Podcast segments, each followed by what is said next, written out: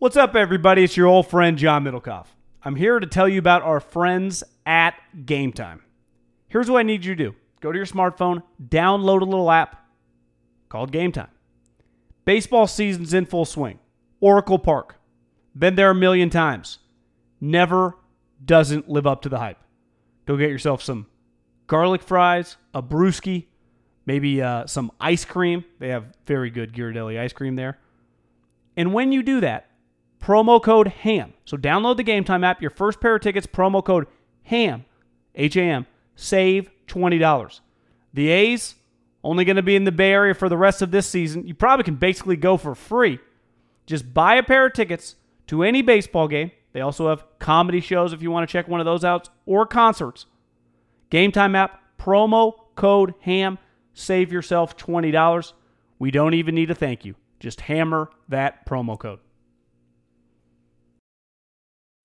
When you need mealtime inspiration, it's worth shopping Kroger, where you'll find over 30,000 mouthwatering choices that excite your inner foodie. And no matter what tasty choice you make, you'll enjoy our everyday low prices, plus extra ways to save, like digital coupons worth over $600 each week. You can also save up to $1 off per gallon at the pump with fuel points. More savings and more inspiring flavors make shopping Kroger worth it every time. Kroger, fresh for everyone. Fuel restrictions apply. Middlekauff! He behaves. Baseball all day during this podcast, John. You know, Baseball I, I, it hit me yesterday watching Walker Buehler. yeah. He's basically Tyler Beede, but he's good. That's that's would be my comp- comparison. Like that, yeah, he's Tyler Beede, but he's really good. Like throws hard, dominates, dominates. He's sweet. Yeah, I mean he's he's like prospect that hit. Is that what you mean? Yeah, I just mean like you know, six foot one white guy that throws like ninety seven, but just can just get guys out and mow people down. Like Tyler Beede doesn't, but he has like similar crazy shit. But Right. Ty- but yeah, the difference and they're both Vandy guys. The difference is like Walker Buehler's a Vandy guy. yeah.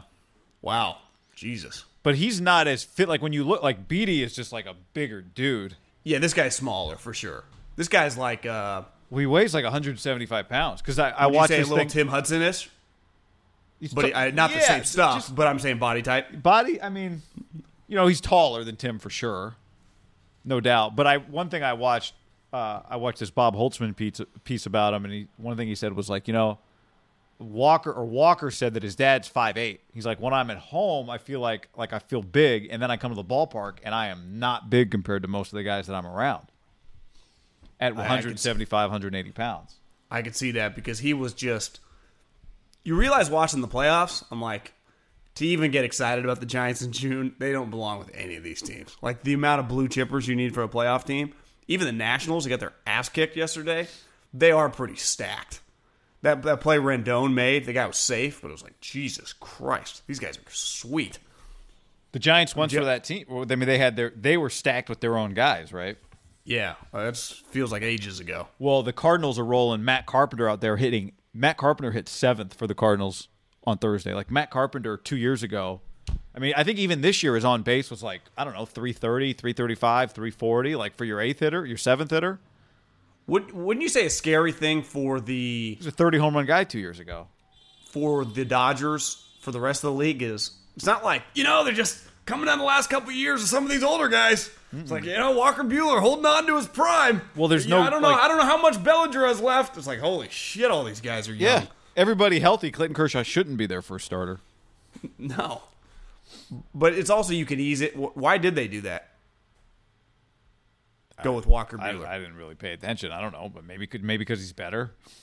Maybe that they- simple? it might be. I would. You know what? There A might be some. righty type thing. His home numbers might be much. Let me see. I think his numbers at home might be significantly better, but he could have. You're saying Walker. Wa- you're saying Walker Buehler. Yeah, but Clayton's going game two.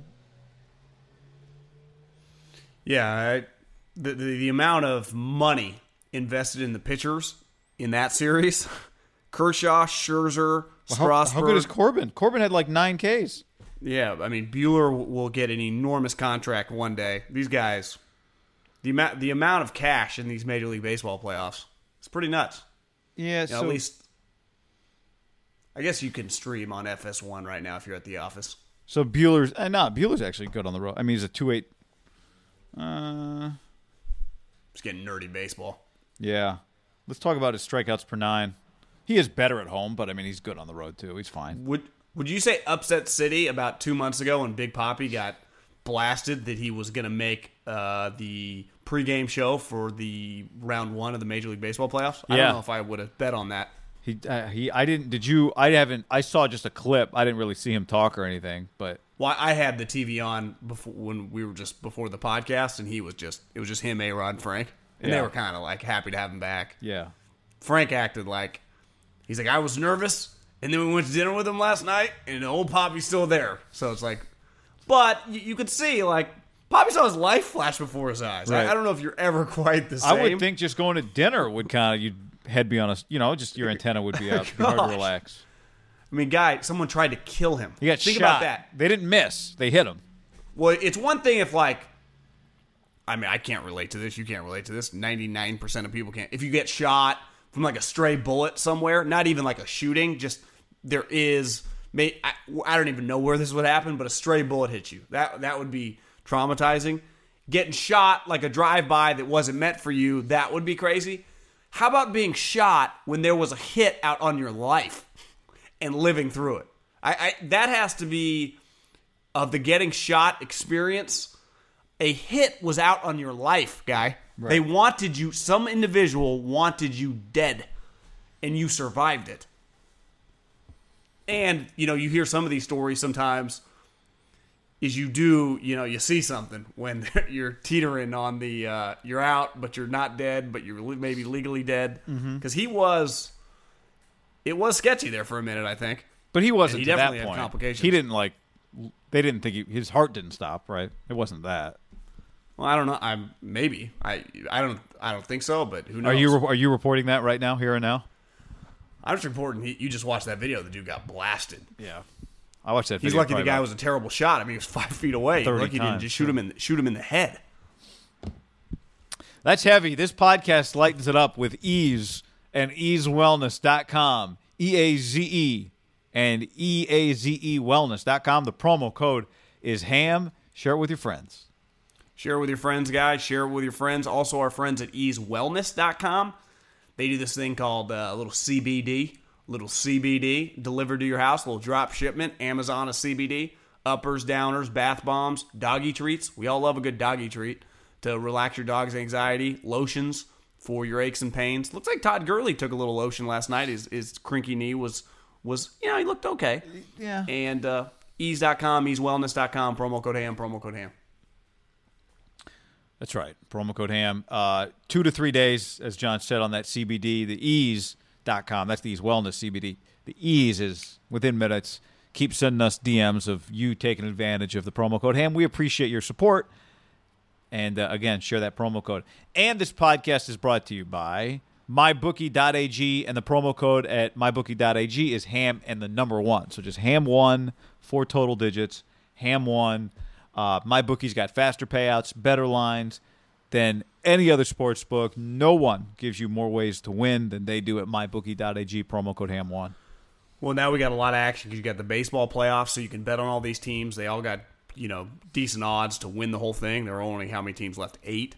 Uh, we got a little college football tonight. Cincinnati, UCF. That's a pretty decent uh, college football game. then obviously all the games tomorrow. MyBookie.ag promo code Ham one game I like the most, guy is just Washington at Stanford. Uh, my, 15 and a half's a lot, but I, I just think that Washington's going to come in and light them up. I know you, you weren't as confident on that one, but the, I, I Yeah, would say the game that the game that I really like is Harbaugh got his mojo back a little bit. Iowa at Michigan minus three and a half, kind of similar teams. And you know the one thing that gives Harbaugh trouble, right, are some of these spread it out teams or a team with a really good defense. I, I like Harbaugh to kick Iowa's ass at home, get get the get the mojo rolling, and everyone's like, "Oh, Harbaugh's five and one." Well, yeah, he wins. I hope so because I like when that happens. I like when But Iowa's happens pretty good. Uh, all right, John. Let's talk about Thursday night football. Really, I mean, Seahawks Rams as it relates to the Niners. There's so many different things we could talk about from that game. My first thing watching the game was God. When you watch an NFL game with elite level quarterback play, and that's what that game had. I thought Goff. I don't care if McVay tells him what to do from the sidelines. Like someone's still got to throw the football. That guy made some incredible throws, but uh, if you told me right now you had a snake draft with one other team for everybody in the NFL, would you rather be the guy that picks number one and takes Mahomes, or be the guy that picks number two and picks number three? Because I think you could make the case. I I would go Russell number two, and then I would take my third pick and feel like I could go toe to toe with Mahomes and whoever else you get. That guy's amazing. You're saying like you take Khalil Mack or something with the third pick? Yeah, I'm saying I'd go like like Russell and then you know Travis Kelce or a, whoever Khalil Mack. Are you, are you talking fantasy? or Are you talking real football? I'm talking real football. I'm there's two, the- two GMs get to pick all the players. Do you want Well, the first th- pick? or see. I think I would pick? go. I'd go with Khalil Mack and Aaron Donald. I'll just take Mahomes, and then I'll get whoever you don't take. Well, exactly. There's a way to blow that up pretty quickly, but the but you, point is what you could, what here about this guy? What uh, yeah, I'm going a little off topic. What if you went Mahomes one, and then what if I went Aaron Donald, Khalil Mack? You're going to take two quarterbacks, and then boom, I'll just get either Russell Wilson or Aaron Rodgers. There you go. I would take Russell. John right now is. Uh, he was awesome. I mean, all the guy does is throw dimes when the world is collapsing around him. I mean, he's just like I watch that guy and I think that is somebody who is. I mean, his his. You know what? His, one of his elite skills is confidence. Obviously, Mahomes has it too, but Russell's seen a lot and is just his deep ball accuracy is incredible. The throw He's the only to lock he- he's the oh only scrambler that I've ever seen that is not really out of control as he's scrambling behind the line of scrimmage and in the pocket. He's just very under control. Cowherd said something this morning that I guess that he told him once that he used to run at mall crowds when he was like five or six into the crowd and trying to avoid people. But whatever it is, like there is some natural instinct that n- most people do not have. That now, is- does it help? I believe that, but I don't. I, I love that that is like presented as like this is part of how he like. What if he'd been a second baseman? How did that skill help him? Do, does it help his elusiveness that he's smaller? Or do you think if he was six five and moved the same way, would he be any less easy to grab? I mean, there would be more body to grab. I think part of it is just his stature. He's so small and strong. So, like arm tackles, you saw a couple times Aaron Donald, you're like, oh, he's to kill, and then he just falls off him because you can't really grab him with one arm. Listen, I mean, I, I, I'm pretty confident. I think most people are, and he's the betting favorite. Mahomes is going to win the second MVP. Back to back MVPs for the first time since like Manning. You know, it's it's happened a small amount of times in our lifetime. Favre did it one time, and Mahomes is going to be worthy of it. But I do think he has like a worthy adversary right now. That you know, the last couple years in basketball, there's been a clear couple guys. Right, the one year Steph won back to back. It was like, well, Harden had an excellent year, and he did. You know, the couple years with Harden and Russ, and last year with Harden and Giannis. It kind of feels like that a little NBA ish to me because I'm a Mahomes guy. I I would pay to watch Mahomes. I heard Terry, Bradshaw in the pregame. He's like, you know why I love Russell Wilson? He's a guy that can get me on my couch and watch football. It's like Terry, you're paid to watch football. Like you, you know, they, but it was kind of no one noticed, but it hit like, he's right. He doesn't want to, and I don't blame him. You're I don't never on your couch watching either. football. You're working every Sunday and Thursday. I, I know, but he he was fucking remarkable. He is remarkable. I, I he's a legitimate. I, I don't think I've ever thought this before. MVP candidate because you could convince me that if he has like one of those 38 touchdown, two pick seasons, and they go 13 and three, even if Mahomes does, you know, 45 touchdowns and they go 13 and three, could it just be like, well, it's Russell's time? One of those, a little like NBA ish, because like, oh, Mahomes gonna win more. Mm-hmm. This is this is his year where he and I, I wouldn't even argue. So I'm starting to think is the Mahomes bet on him being the MVP as big of a lock as probably we would have said two weeks ago or even Wednesday before Thursday night. Because their guy, there's nothing like us. These primetime games. In Seattle, like I, I do think a lot more people just end up on a Mahomes game on a Sunday day or Sunday afternoon just because it's like Well, Chiefs Raiders or Chief, he and he just does like four touchdowns in a quarter. A couple days ago, right? It was the national game, him versus the Ravens. A lot of people were watching. well, last year they maxed out their national TV appearances. They'll probably do the same again this year. But they, but even like when they get the CBS afternoon game against the Patriots, that's you know Yeah. most people are watching that. Yeah. Like there are some games where you just it's part of being on the West Coast where the East Coast bias comes in. You're going to miss some Russ. Even me and you, like Well- we don't get them all on the television during the week, you know, weekend. Well, and think about it games. too. Like their division, they're, they they play four games a year in the last five years. since the Niners got bad that are just you just don't. No one outside of the people who have to watch and want to watch Seahawks, With the Cardinals, Niners and Seahawks, Cardinals, yeah. Niners. Yeah. I agree. So Didn't it? Fe- didn't it feel like we got a little rivalry going right now? Like, do the Niners? Kind of feels like Seattle and LA. Remember last year? seeing the Niners getting in- left out of the party? Well, uh, we'll get into this here in a minute, but you watch Seattle LA, it did it's different because the teams like the one thing wouldn't you say that made the Harbaugh Pete Carroll rivalry so awesome was one, there was a little history. So you just knew that like these Harbaugh it almost felt like kind of drove Pete out and then their handshake and just you could tell there was some palpable kind of hatred might be strong, but just the elite competitors that were also older and just weren't really going to be buddy buddy. This one is a little more buddy buddy because there was like a pregame shot. I, I just looked at the TV at like 4:15, so like an hour before the game, and it's Pete with a huge smile on his face, and Goff's over there. They're hugging each other, and I'm like, you know what? These guys, there's they have something in common. They're both California guys. They the way they live life, they're positive people. Like they just like each other.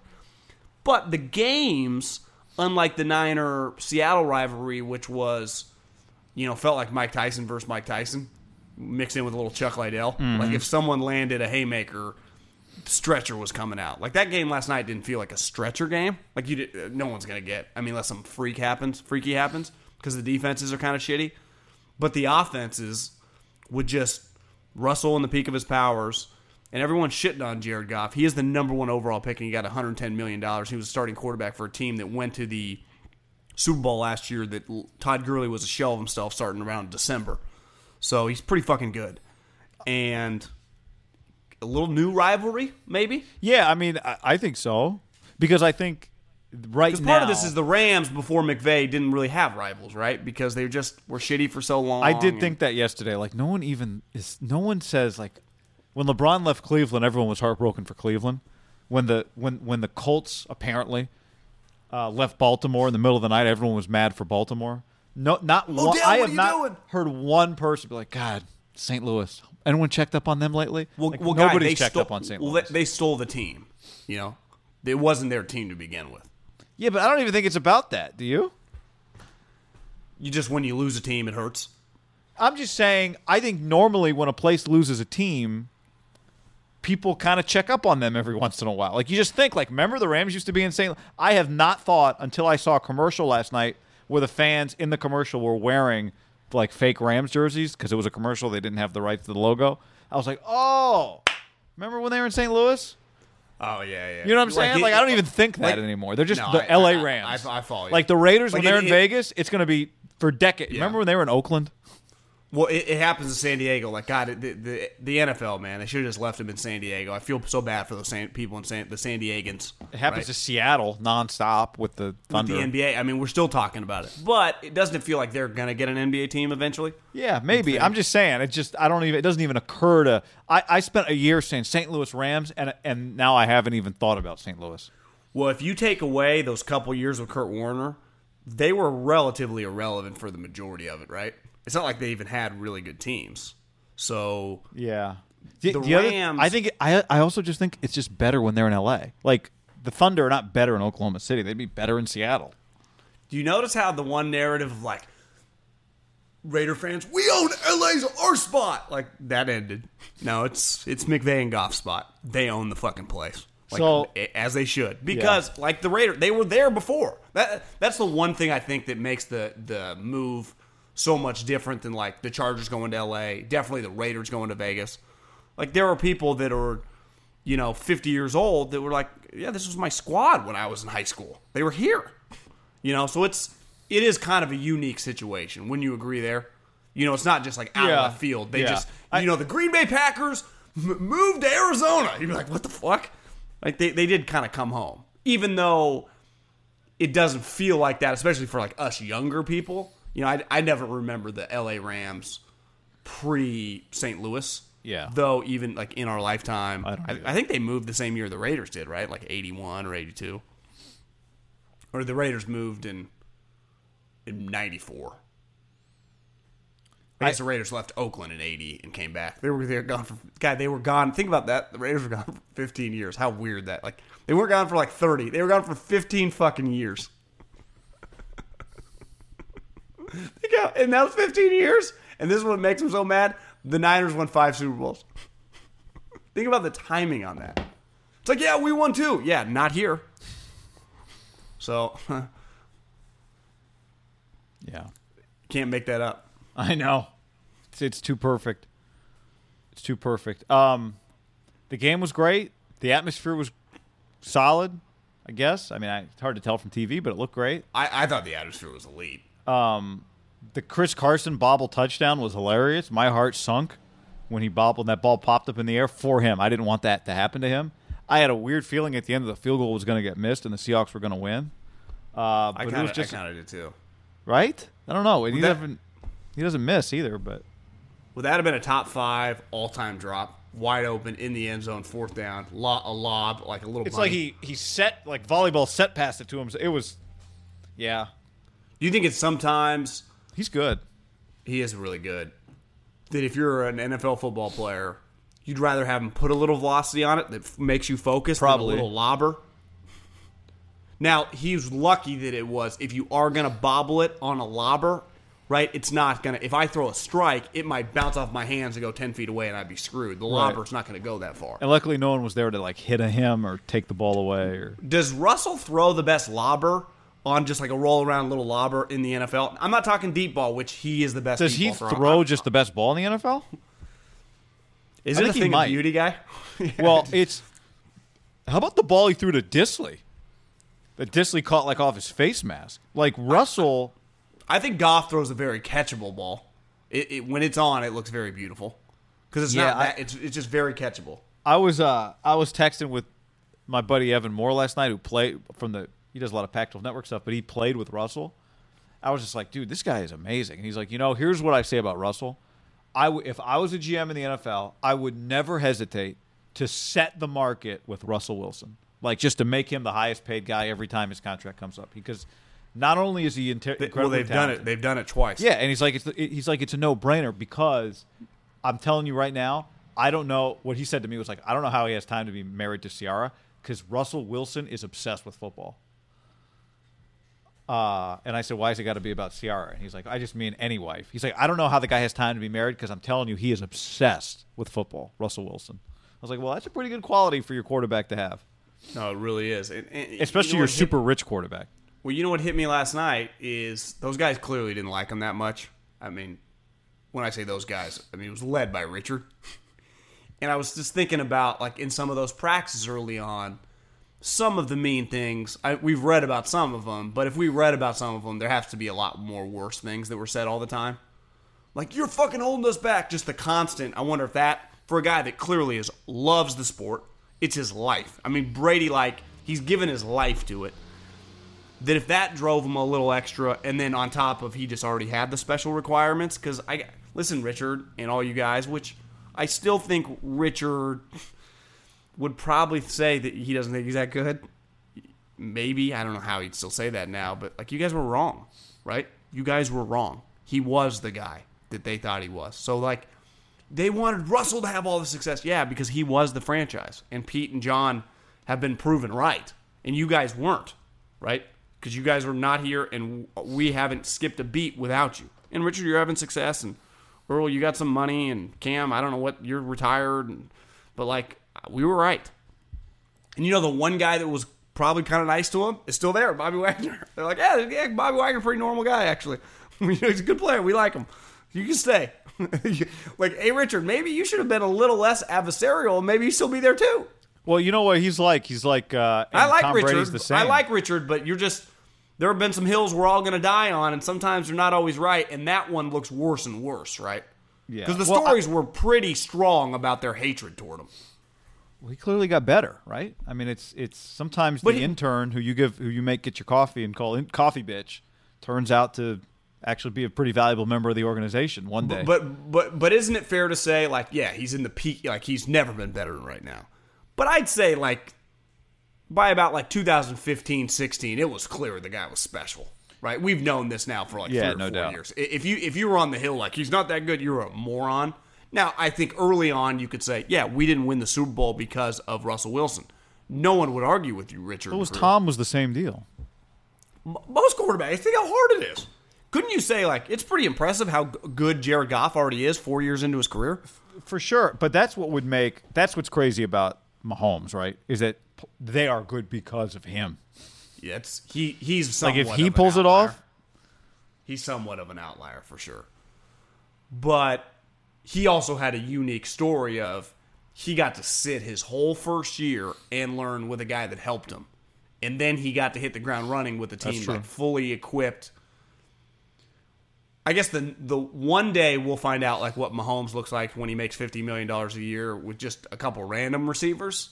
Maybe, maybe they don't. Maybe like, yeah, we're always going to invest a lot. We just won't play that much defense, and we'll just outscore you. That'll be our philosophy. That's how we're going to do it. And be like, yeah, I don't really blame you. I probably would too. Because here's the other thing about Russell now.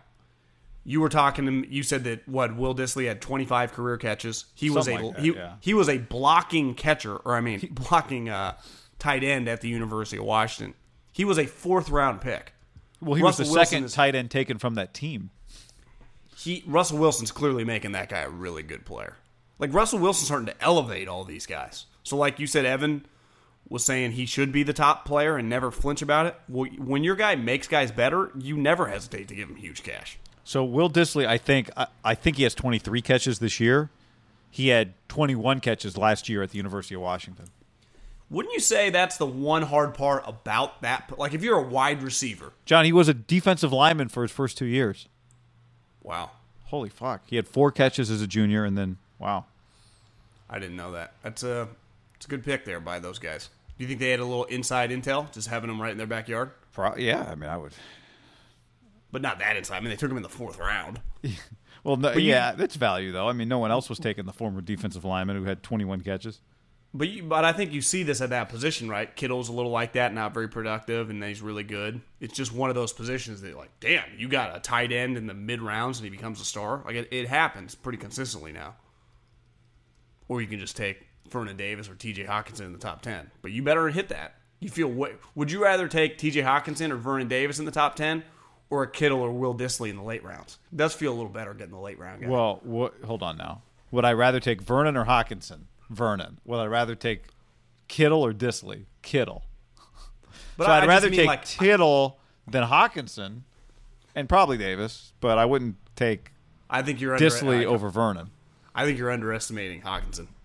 You Well, no, to put a I, I'm just no, I'm not. I'm just saying like I don't like he's a rookie. I just know Kittle is fantastic, and I know Vernon is fantastic. That's all. Yeah, I- I'm not necessarily even just using those. I'm just saying like get yourself a Pro Bowl level tight end. Like Kittle might be like Hall of Famer, but I, I'm saying a Pro Bowl level guy, late rounds, or Pro Bowl level guy in the first round. Doesn't it feel like the late round feels a little bit better? we got this motherfucker in the fifth. That's right. It's just definitely an ego boost. Now, Seattle isn't that big on hitting on first round picks. I don't know if you've noticed, but their guy was a healthy scratch. So Not just that guy. and- The second round pick was too. They are four and one, but that's not ideal because you go, God, could you guys be even better if those guys were having impacts? Because this no, I got a lot of people tweeting, well, that speaks to their depth. Yeah, I mean the Patriots and Chiefs play their first rounders. Like your first rounder should play every year. That's not. This isn't about the, the depth. The depth.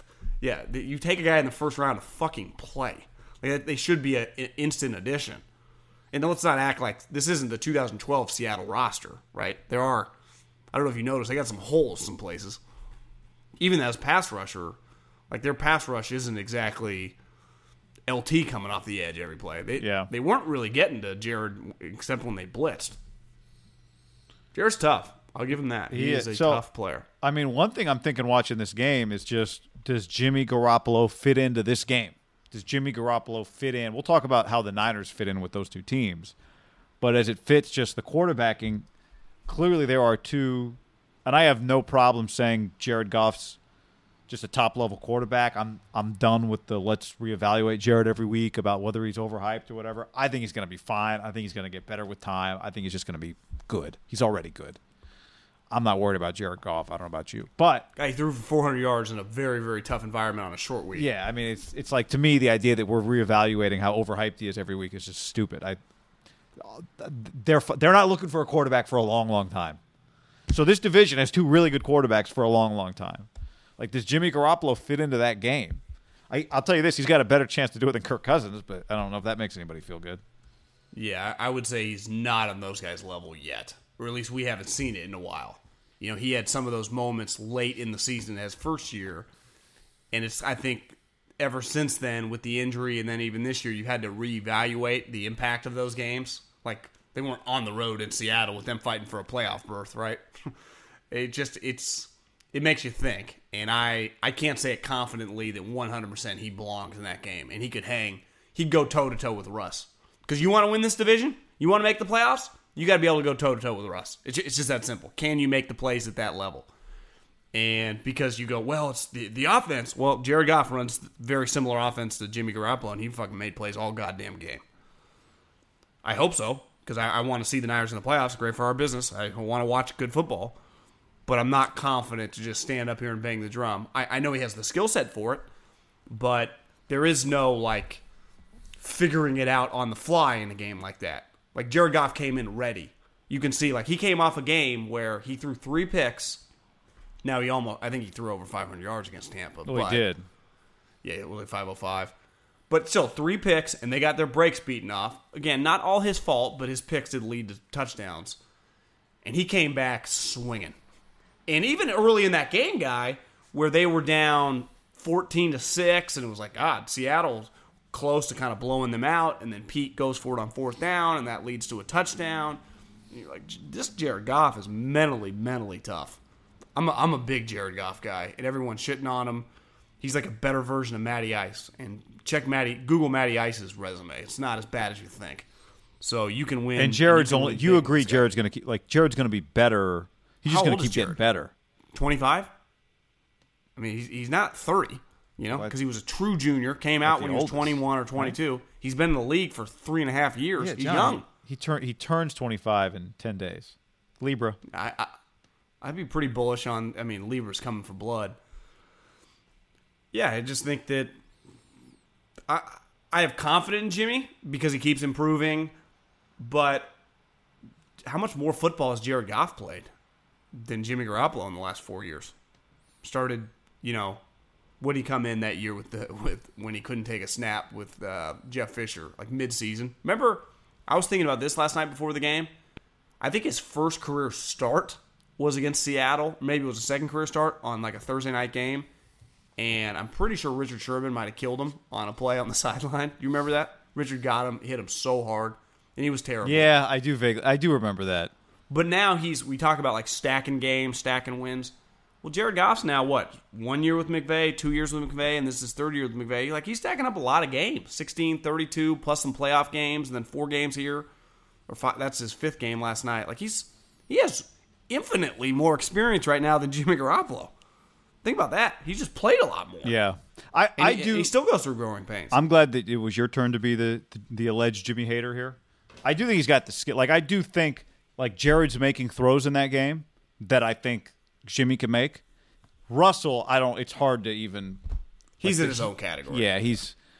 But you know, I think the thing that makes it easier is just I know when I watch that game, I know the Niners do have a defense front that can create pressure on their quarterback. So even if the Rams are creating pressure on Jimmy, even if the Seahawks are trying to find ways to get pressure on Jimmy, I do know that guy when they play Jared, like they are getting pressure on him. When they pro- play Russell, they are getting pressure on him. Hell, you could make the argument maybe would the Niners get more pressure on one of those two guys than one of those two teams could get on Jimmy?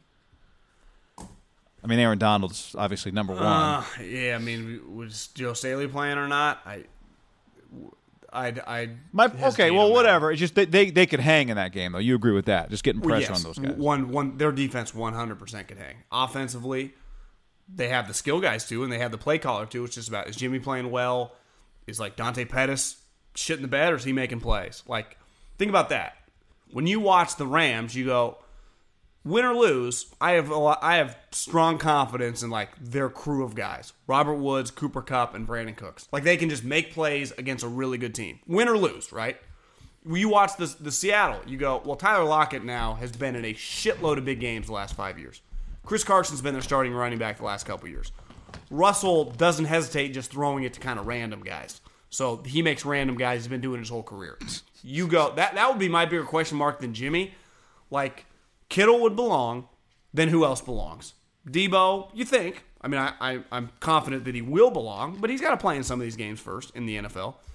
You go Marquise Goodwin has proven to me that he typically does not belong in the big games, and Dante Pettis just hasn't done it. And you You know, made even- hey, hey, hey. he made one big play. Yeah, hell yeah, he did. It was a big play. But now, can you can you stack a big play, guy? Stack a big play. So, oh, you just reminded me. Somebody DM'd me the other day after our last podcast. This was, uh, this was Brandon. Brandon sent me a note. He said, "I thought you might want to bring this to John's attention. People are already quoting his stack wins line. Not sure who this Steve Young guy thinks he is. I guess Steve went on uh, KNBR." and they posted Steve Young explains why the Niners Monday night game against the Brown is so important to help them quote unquote stack wins. And Wouldn't I you said, say this? what a criminal. that that phrase is too unique for that to be a coincidence. I know that's bullshit. That is bullshit, Steve. And then and then Brandon said uh, maybe Steve should text back now. I agree. I haven't texted him in a while. So there that, you go. Ru- that Russell Wilson is one of the great outliers ever, like the most unique quarterback maybe we've ever seen. One of them. Jimmy style is much newer to the sport. I'd say these last like 15, 20 years. Like guys like him, kind of undersized playmakers, the Romos. Uh, that's really the guy that sticks out to me. But he, he there's not like Jared Goff is your prototypical. That's how NFL quarterbacks have now looked our lifetime. Six four, not that athletic. They just want to sit there and th- throw dimes. Like that's kind of what the history of the sport that guy looks like. Like I bet when Troy Aikman stands next to Jared Goff, Goff might have him by an inch or what. Yeah, like, Goff they're is gonna look mass. similar. Yeah, yeah. He's huge. But I'm saying like you put Goff next to the Mannings, next to Brady, like that's Rivers. That's what they look like. Flacco, Roethlisberger's bigger, but I mean he's t- that tall. That's that's what the, in the history of the sport they look like that. That's what I think makes Russell so special. He, he- he's we say Mahomes is the Steph Curry, and he is in terms of hype, and we've never seen. But we kind of have seen some of it with Brett Favre. Now he might be better version of that, but I think when you watch Russell, I, I, I can honestly say I've never seen anything like it because Michael Vick played like that, but he didn't wasn't accurate like that. What about Steve Young? But I'd say like when in his when he flipped the script in like 90 or 91 and then went on to really kind of cement his Hall of Fame career once Joe Montana left. Mm-hmm. He said over and over, "I became a master inside the pocket." Like to me his better comp is like Steve was an athletic Drew Brees. He was he's the mo- he was the most he was Yeah. the most accurate quarterback in the history of the NFL. I, I do I do feel like Russell does so much of that. I'm not I, and I know you're not saying that he doesn't. But I feel like he does so much work in the pocket. well, he does. It's Like dancing, like get it. Like there were a couple plays yesterday where he's looking all around him and staying in the. Yeah, I know you're Is not saying he uh, doesn't. w- But. Would you say he's the safest running quarterback in the history of the NFL? Like no t- hits, even when he's in compromised position. He's even smart enough to, hey Russell, when you when you push for that extra half yard, you might get taken out. Yeah, it might be a penalty, but he might knock you out. Russell slides five feet away from a defender. Like I'm not even giving you like even if I'm playing Vontaze, Vontaze like yeah, that's too far, right? He he doesn't even give the guy an opportunity to do it because he's so he's so careful. I, I'd say that's you know one of his most underrated attributes is like Jimmy takes some hits. Goff's just going to take some hits because he's just kind of standing there. Jimmy's a little reckless when he's moving around. Russell's not that reckless. no. Great If anything, he's probably overcautious. But it's you have to be when you're that side. Now he when he does take hits, he like gets pinballed because he is kind of small, or you just see his face like ah, ah he's getting blasted. Well, there was the one bad for him. pass. He threw one pass near the goal line. Is that the one you're thinking of? He threw one as soon as he got let it go. Oh. He got hit by two squeeze between two guys. Well, even the late hit that they called Funny in Clay slow Matthews, motion. Oh yes, but just how far like Clay is 6'3", 260. Russell got rocketed about seven yards. Well, you saw his face when he landed. How hard the ground must have been, right? You could see if you go back and watch that Clay hit. Watch Russell's face when he hits the ground. Isn't So it crazy in pro Jimmy's- sports that a I was guy like say- Clay I was just gonna say, that a guy like Clay. Matthews can just resurrect his career? Just you need to go to another team, just even if it's just for one year. You know, I'd say Richard Sherman's done it a little, but now was often injuries a little different. What- see, my thought was like, why does Clay? Why does every old guy go through this? And he's not like old by sports standards, but like, because who was the big guy that uh that had that the touchdown saving tackle on Goff from the, from on Goff from the Seahawks? And they're like, you know, eleventh year in the league. He's thirty one years old. I'm like, God, his body must be so much older than thirty one. Whoever that big dude was, but. No, you're. I, I was just gonna say, how come every old guy goes with that beard that Clay has? And again, he's not old; he's just football old. But I feel like every vet goes with that beard. I do think Clay has had it for a while. But it seems like it's bushier than it's ever been. Yeah, probably. You- You're just old. You know, just y- y- what the you do. energy, the energy you have to even think about shaving. You're like, I'm just so tired. The, the pain. Where you just look at like Aaron Donald and you just say, enjoy not being sore in your mid 20s because it'll end. You got to just spend more time in the. And the young guy always goes, sure, buddy. It's like when people try to tell you, hey, you know, one day you won't be able to order double fries and an extra cheeseburger on the Yeah. side. And you're like, oh, sure. And then fucking, when you're just a, your typical white guy, it hits you like 29 instead of 45, like most some of these athletes. You're like, this sucks. I just want to order everything on the menu and a milkshake. You know, my dad always says to me, he's like, you know, one thing he realized, I'd never really heard this one until he said it, was like, he- when he was younger, he just knew he, he could build muscle so much faster. He says it's just harder to build muscle when you get older. When you go to the gym, it's just you got to work really hard to build. Like when you're young, you just muscle, just do hit the workout, get a little protein shake. You're gonna build muscle quick. Well, see, well, see, I'd argue the protein shake, you can go hit the gym, go to swing by McDonald's, and it turns into muscle. yeah, Spe- especially for like these freak athletes. Maybe not me I'm. I'm talking about us, not not freak athletes. yeah, but yeah, even us, like we I'm go to the gym, eat a healthy meal, class. and you can, yeah, you can get it. I just vividly remember walking into the cafeteria all the time, and Deshaun would just have like double cheeseburger, side of fries. Be like a Thursday, you know, pra- or like after a Thursday practice. Be like, I think he gets skinnier when he eats this. Well, that's our friend and former roommate AJ Riding. Always like, bro, you you just got two burgers from what JBC's Junior Bacon ta- cheeseburgers, and you're eating them shirtless with a six pack, bro. Like, can, do you mind? There's other people it's here, just- and it's me. I'm jealous, bro. and also, yes, get me two J- Junior Bacon cheeseburgers. Uh, Thank fuck, you. That sounds pretty. I mean, I got Wendy's kind of close to me. I might hit that up. Uh, I had some late night like three weeks ago on on a drive. Would you Uh, go Wendy's? Yeah, Wendy's. Wendy's is sneaky underrated. Uh, okay. The 49ers, Monday Night Football. I So here's the other part of watching that Thursday night game is you're watching it going, I imagine the 49ers walking into a room. Who was it? Was it Shooter McGavin? Who used to. Who, no, no. This is an actual story, right? Who Was it Tiger? Who walked into a room and was like, which one of you motherfuckers is finishing second? It was Larry Bird three point contest. That's right. Thank you. So Kicks I- open I the knew door remember. and like looks at Gerald Hodges. Craig. That's right. Craig Craig Hodges. Yeah. Craig Hodges. I knew you'd remember. Who's that. Gerald Hodges? He's a linebacker. That Uh, traded for. And and so I imagine the Niners walking in like all the hype, un, the only unbeaten team, walking into a room with the Seahawks and Rams, going, "Which one of you dickheads is finishing third? And the Seahawks and Rams playing that football game, saying, "Not one of us." So I don't think the 49ers are better than either one of those football teams, but they can't finish second in the division. Hell, I guess they could win the division. I think They second's more realistic, but because of nights like Monday night. They got to take advantage of their schedule advantage, which is they were they were the worst of the three football teams last year. In theory, their schedule should be, especially early, one they can take advantage of. But you got to win Monday night football against the Browns to have a chance here. Do you? Is that? Am I too hard on the Niners? Well, I, I'd say let, think? let's t- let's take a step back. The the Rams are three and one, right? Or are they four and one? What's their record right now? Three and one. Three and one. They're no, no, no, no, no. Uh, yeah. Uh, No, they, they've lost two games. No, they've lost two games. Who who won the game last night? The Seahawks. They're three and two. They're three and two. Thank you. So you go. One of those losses was an away game on a short week to Seattle. That's not a bad loss. Now it might kind of have been a bad loss the way you watched it. Right? They missed a game-winning field goal. But when you take a step back, you're not going to go 16 and 0. you're in pretty good shape, guy. If you go 11 and five, and you go, well, you're going to get five losses. A couple, hopefully, like three or four of them come on the road. Because if you go four and four, and then just six or seven and one at home, you're going to take care of business. I'd say the red flag right now for the Rams is they had a pretty bad loss. They were a 10 point favorite, and they got the shit kicked out of them by the Bucks. So you go, that's kind of a swing game right now for the Niners and the Rams. The night they played a because they're playing common opponents, right? The two divisions, the AFC South and the AFC North.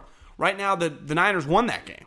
Like, I do you think the Niners are going to go to Seattle and win? I don't. So you go, they'll probably split that situation. Now, situation. I don't know why it's funny that you call it a situation, but well, I just just that little, but it's a situation. You know, clump of game. That's a situation. Right, it's a situation. Where Seattle, their one loss, well, it turned out that it was a home game, but it was to one of the teams that I think we all can acknowledge, even with Drew Brees out for six weeks, is one of the best teams in the league.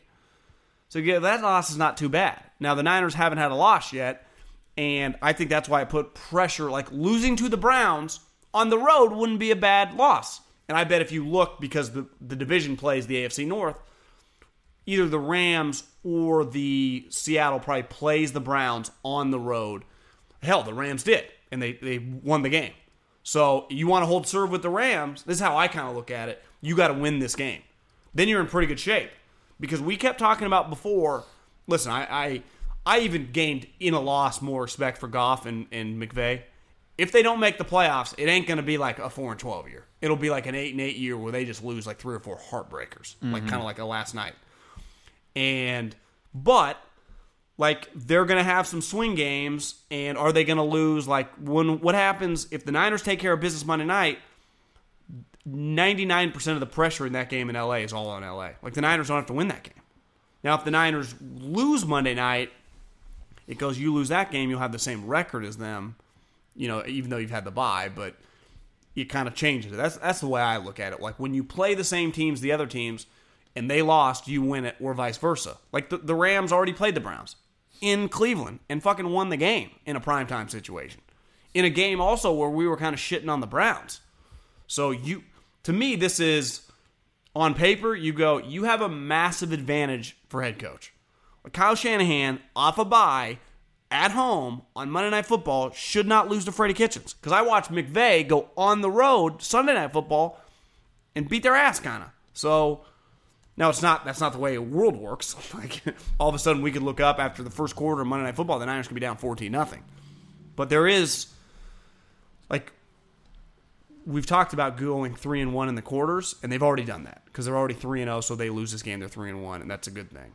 But the way when you look at what's that one game, it's a home game off a bye against a team that's had some issues, right? So I I do think there's some pressure on this game, but to make like I, I find it very, very difficult to pick this division just because these teams hadn't played each other, at least before last night. And now I'm starting to feel I kind of think this division Seattle to win because you'd go, the, the Niners, they, they, there's no chance that they can say we're Seattle's equal.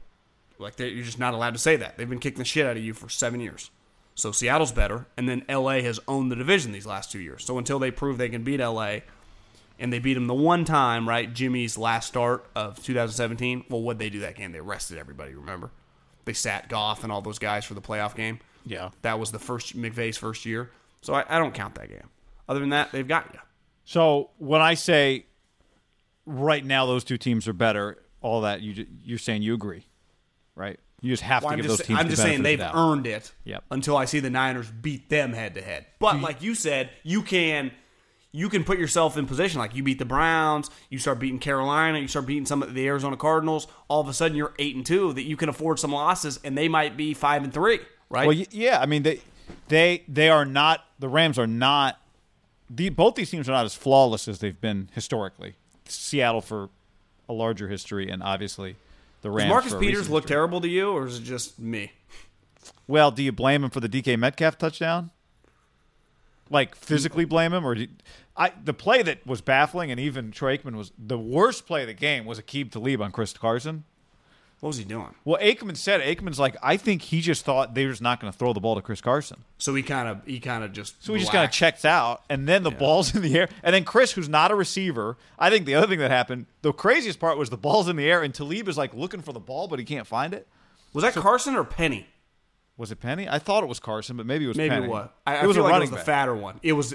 Yeah, was you might Penny? be right. A- Anyway, so and then the other factor is like Talib's used to defending people who are used to being receivers. So like they're I would guess if you're a DB, uh, DB hit me up, DM me, that most guys have a pretty consistent pattern like when they look and how long you can expect until the ball arrives. But a running back might be looking the whole way back. You probably never know when the ball's been released based on just watching the guy you're defending. Peters did miss the tackle on a one quick screen where they scored a touchdown. Okay. But he, he's not a big like he's not Mr. Tackle, so that's I don't totally blame him for that. But they would have a flaw right now. You'd be like they are struggling to cover guys, right? Which in 2019 can be a flaw because maybe not necessarily against the Niners specifically, but this is what I'm talking about. They might lose some games when you're not playing them that you can take advantage of when you win the game, and you already have a little buffer right now. That's why what makes this Monday Night Football game so big. You go four and zero. You're already two games against them in the loss column going into playing them. I, I wouldn't say you bury them because it's only early October. But in the hypothetical of the 49ers beat the Browns at home Monday night, where they're the favorite. So this is not talking crazy. Like they're the Vegas favorite, as they should be coming off a bye Monday Night Football. Then you're going to LA with a bunch of house money. Is it safe to say that would be a must-win game for LA coming off a longer week? Because that's the other thing. Yeah. The, the Rams will be coming off a Thursday game, and the Niners are coming off a Monday Night Football game. Right. How many times has Kyle complained about that in the uh, in the offices over the last six months? How about Kyle saying you sent me the, the video of Kyle in his press conference saying like someone asked if him and Jimmy were watching film and he said, Ah, we just needed a break from each other. I don't think he was lying either. He said it was a joke, but I don't think he was joking. My favorite part was like I know Jimmy planned to, to go home see his family. Uh, he ended up staying here or something like that. Like Jimmy had probably made that plan, and then he's like, "Wait, I'm an NFL quarterback on a bye week," and Kittle's like, "Dude, come on, let's come to come to Raw with me or SmackDown or whatever." What do you, what do you think she's like? You want to hang out all week? What do you have to do? He's like, I don't really have to do anything. ah, I He's like, wasn't planning to go home, but He's like, don't you work? He's like, no, I'm just an Instagram model. I just hang out and take pictures. So yeah, let's just hang. He's like, uh, mom, dad, uh, yeah, I'll Facetime you tomorrow or something. I'm not gonna make it. yeah, and Ky- Kyle needs me in. We're gonna, I, you know, we're Oh, actually that- doing this blitz pickup thing. You know, That'd me, Kyle, best. and if he and- told his parents, Kyle told him they had to work, and then Kyle's video was out there like, "No, we didn't spend any time together." Well, what about Friday? He's like, well, actually, Lynch wanted me to come in. I'm the franchise quarterback. We're, we're going to talk a little free agency stuff next year too. Just you know, it's a couple hour meeting. I wouldn't be able to fly. It doesn't make any sense. So, just I'll fly you guys out for the Monday Night Football game. But she's like, Jimmy, come back to bed. You're like, oh, John, I'll be there in a second. Yeah, I'm just at the facility, mom. It's a different kind of Levi's ad he's shooting. yeah, that's for sure. The Levi's are on the ground. I don't blame him. I wouldn't. I wouldn't have made it home either. That would have been one of those. It sounds great in theory. Like you- you're at home over the summer, like eating dinner with your mom and dad. Like when do you guys come back? Like we got this bye week early in the season. I'll fly back. Probably have Wednesday to Sunday off. to Be able to hang out. Let's do something. You know, Dad, get get a nice dinner reservation on me. I'm the 120 million dollar quarterback. That thing was canceled so fast Monday morning. Mom, yeah, I ain't gonna make it. I'm an NFL quarterback. so I actually A healthy can- bye week. that's the other No thing, treatment? healthy.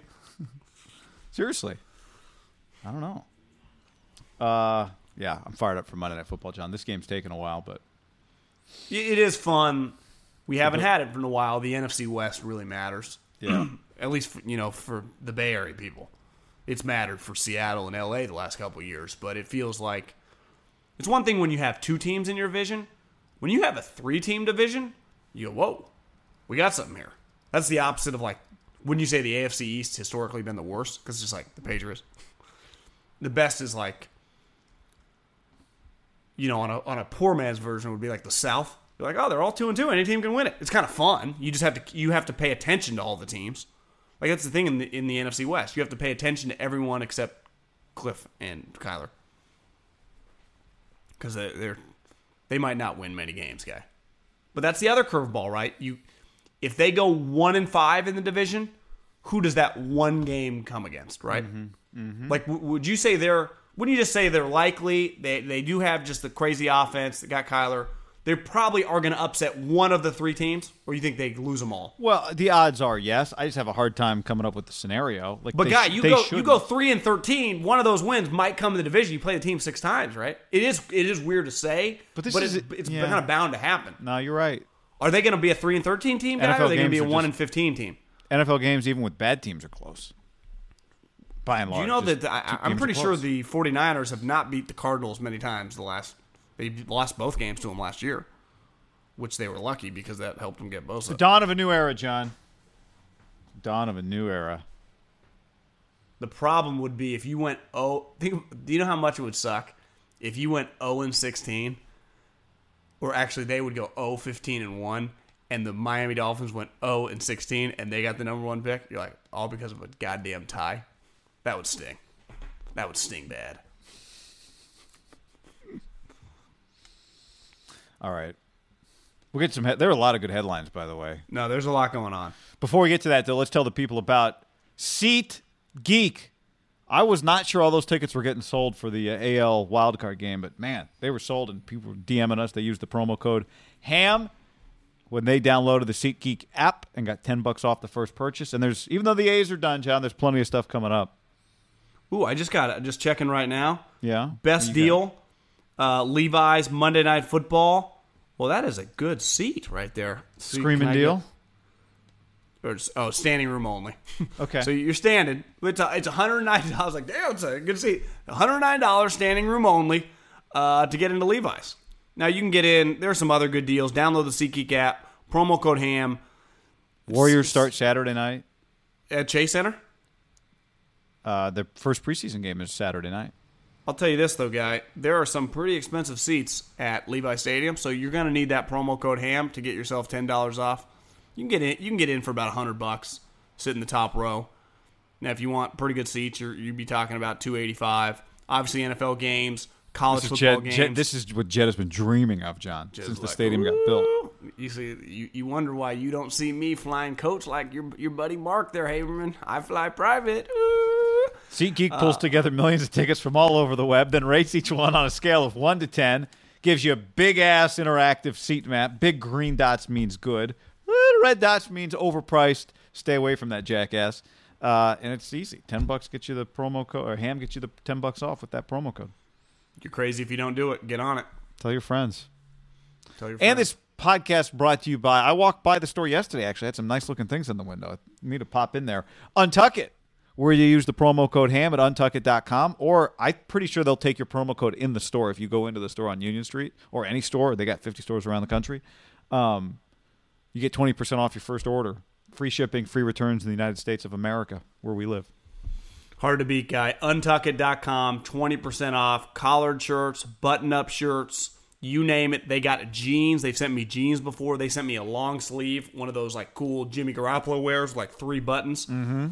You know, you gotta gotta be in good shape to pull it off. It was when I was wearing it like a year ago. It, it didn't quite fit my body type, but now that I'm a little skinnier, I think it would fit good. I need to go grab that bad boy out of the closet. Uh, they got great stuff, re- really do. A ton of different stuff.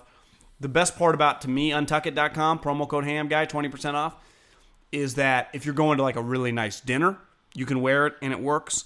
If you're just going out with your buddies, you can kind of roll up the sleeves. It works. It's just it's so versatile. That, that's the thing I would say. Versatility. You know, you go on a nice date, you're going just hanging out with your boys, you're just going out to a solo dinner by yourself to a nice restaurant, you just want to go hang out. It, It's Yeah. got it all, guy. Now, if, if you're going solo dinner at a nice restaurant, it'll give you the confidence that you need to go I might do that at a nice tonight. Just go to like Fleming's and just get a meal. Sit at the sit bar. at the bar, hope that somebody sits down next to you. the, the actual better move for me and, and is Ruth Chris because they sneaky have a cheap uh, happy hour menu. I, I've heard about it. Like I've gone there with Hawk, our boy. Yeah. And you can get like steak sandwiches for twelve dollars. Yeah. And you're like, whoa. At one time I was in there, I saw Dr. Schwartz. He, you know, he was eating a nice steak. You know, and I was. We had like a thirty dollar meal. Since know? we're yeah, since we're name dropping, I was at a Ruth Chris uh, earlier this year with Eddie House, and Eddie, it's his it's his favorite restaurant. John, he knows the menu inside and out because he was telling me what's the, his go to? the Valentine's Day deal that they have is really good. This must have been like late January, early February. I was there. It's Salt Lake City. There's one right by the hotel after a basketball game, before a basketball game. Sit at the bar, he ordered uh, uh, uh, like a Hpnotiq and Hennessy and like a steak, like some potatoes, salad. I mean, he had the whole thing going. Um, I used to. it wasn't I used a to think it was a little. no, I- it was a Hennessy. Maybe it might have just been a Hennessy. Is what he was just drinking rocks. Hennessy, eating steak. Yeah, it was it was a good look. What'd you get? I don't even remember. I just a steak and a salad Yeah. probably and some potatoes. I don't know. It's pretty Macaroni maybe.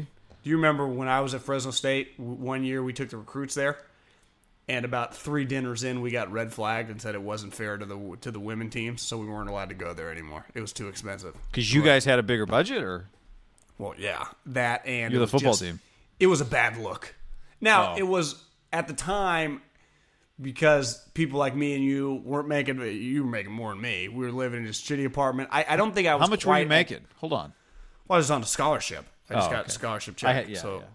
so uh, I was making tw- I was making twenty two for the record. I think the scholarship probably added up to less than you know twenty.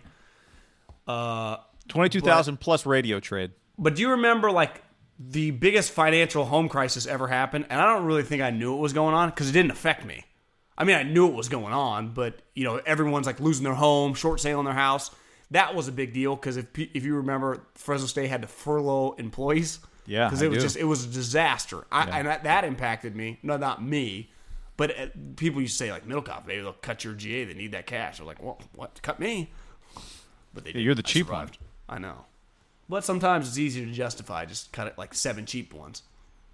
And then Usually it's the guy the you're paying expen- a lot usually, of money. Yeah, usually it's the expensive guys because they're like, let's do seven cheap ones. They're like, actually, what if we did seven expensive ones?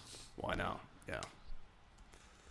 So yeah, we used to go to Ruth Chris. I mean, we did for two weeks until uh, I think the softball coach complained, and that ended it. And Pat Hill had a huge knockdown blow up. He was pissed, and rightfully so.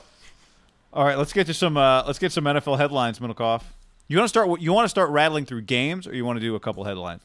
Right, let's do both. Let's do the games, and then we talk about headlines as we're doing games. How about that? Okay. You like that? Yes. Okay. So I'm I'm going to start this by reading you a headline that's not a game, but then we can get into the games because I know you'll like this headline. Did you see this story about Bo Levi Mitchell? No, I have not. I don't know. I, I, that name sounds familiar, but I don't know who it is. So Bo Levi Mitchell is a CFL quarterback, Oh, that's okay. and uh, he, last year he was the CFL's most outstanding player. Okay. And so he he did an interview recently where he said that last December he worked out for the Vikings. Okay. and um, after the meeting, he or after the workout, he had a meeting with the Vikings, and they asked, you know, how you could help us win, and his answer was, well, for one, I've never been anywhere in football and not won a championship as a starter. High school, Division One, Division One Double A, now here in the CFL. Everywhere I've been, I've won a championship within the first three years I've been there. I can help you do that. I'm coming in here and I'm going to take Kirk's job. Wow. And the response he got was, uh, nah, we don't want you to take Kirk's job. We just want you to be here, help him with his eyes, tell him what you see, make him better as a quarterback. And I was like, well, I'm not signing with the Vikings. So this guy's basically saying that because he was going to be there to take Kirk's job, he chose not to sign with the Vikings and be a backup quarterback. You believe him? Uh, Well, let's put yourself in Bo Levi's shoes. He's Okay. the most outstanding player. I'm googling him right now. He played at Eastern Washington, but he's been in the league for a while. So he's but been. didn't he play in the? Didn't he play like major college football before that or after that? I feel like he was like at Auburn or something like that. No. Yeah, he played two seasons at SMU. Okay, not Auburn, but So then he then he transferred.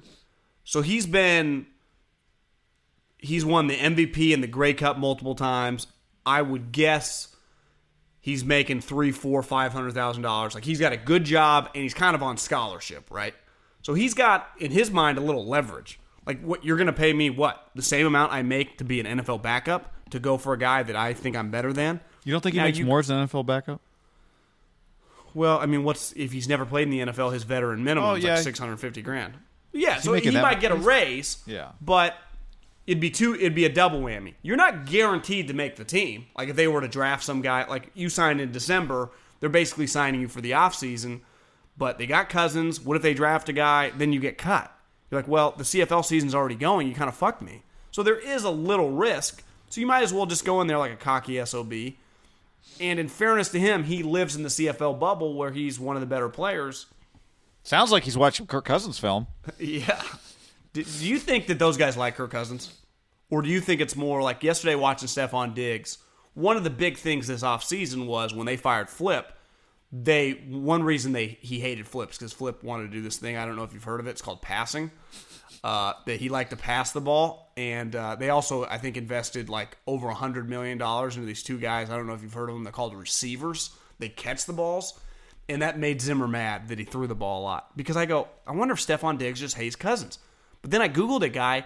He had a career year in 2018 with Cousins at his quarterback. He had 100 catches. So I'm like, he can't hate him that much because he his production with Kirk Cousins as his quarterback was by far the best in his career, and he was viewed as like God. Stefon Diggs one of more underrated players in the NFL. He was kind of that guy for like his first three years, and then last year he just became like Stefon Diggs is a stud. Same with Thielen. I think it's more he hates Zimmer and the offense where it's like, yeah, Diggs, we just want you to block 24 7, 365. You're like, what the fuck, man? You're paying me all this money. I am sweet. Just throw me the ball. Like, I, watching him talk, I think it's much more with the coaching staff than it is with Cousins. Now, I'm not saying he might not like Cousins, but just the production was there. Like, How many Cousins guys did do throw you- the ball. Yeah, I'm with you. because it can't be that fun if you're uh, you know if you're a star wide receiver and you just go i just know they're not going to throw me the ball because we're not throwing the football like zimmer had a wet dream when he thinks back on week one and cousins went 8 for 10 that's what cousins did in a blowout win he went 8 for 10 and he likes that so if you're diggs you go, you look around at all your friends because you probably met some dudes at like Pro Bowls and like, bro, I, I played for McVay. Got like 60 times a game. And McVay came in the meeting Monday and he said, looked at all of us. I'm making this up. And he goes, it wasn't even enough. We can throw it 75 times a game. And Robert Woods and, and I looked at Gerald Everett and we were like, hell yeah. And he's like, God damn, that sounds fun. He's like, Doug Pederson's like, bombs away. Kyle Shanahan's like, we need to hit more deep shots. And all Zimmer keeps talking about is like goal line runs. You're like, help! I, that's what I felt like Diggs is like, just get me to safety. Because right now, I feel like no one's going to throw me the ball. I'm not a diva, kind of blue collar guy, right? I'm not like, I'm not begging for the ball. But if I feel like I'm going to average two targets the rest of the season, this, this isn't about money. I've already been paid. This just sucks. This really, really sucks. He does just look kind of pouty, doesn't he? Well, yeah, it- but Like if trapped. Like were- you said, prison. Like he's trapped. Yeah, if if you were like this, I don't blame put him. It, yeah, it, it'd be like the equivalent of you wanted to call a game, but they had you doing something else. Like you were instead of calling the game, you were also you also had to be the guy in charge of the production. But the, your boss just said focus all on production. I don't care about you talking. Like, well, I want to talk, you know, because that's what I do well. Diggs wants to run deep routes and throw him the ball, and they're not letting him do that. They're like, yeah, just work on your stock blocking.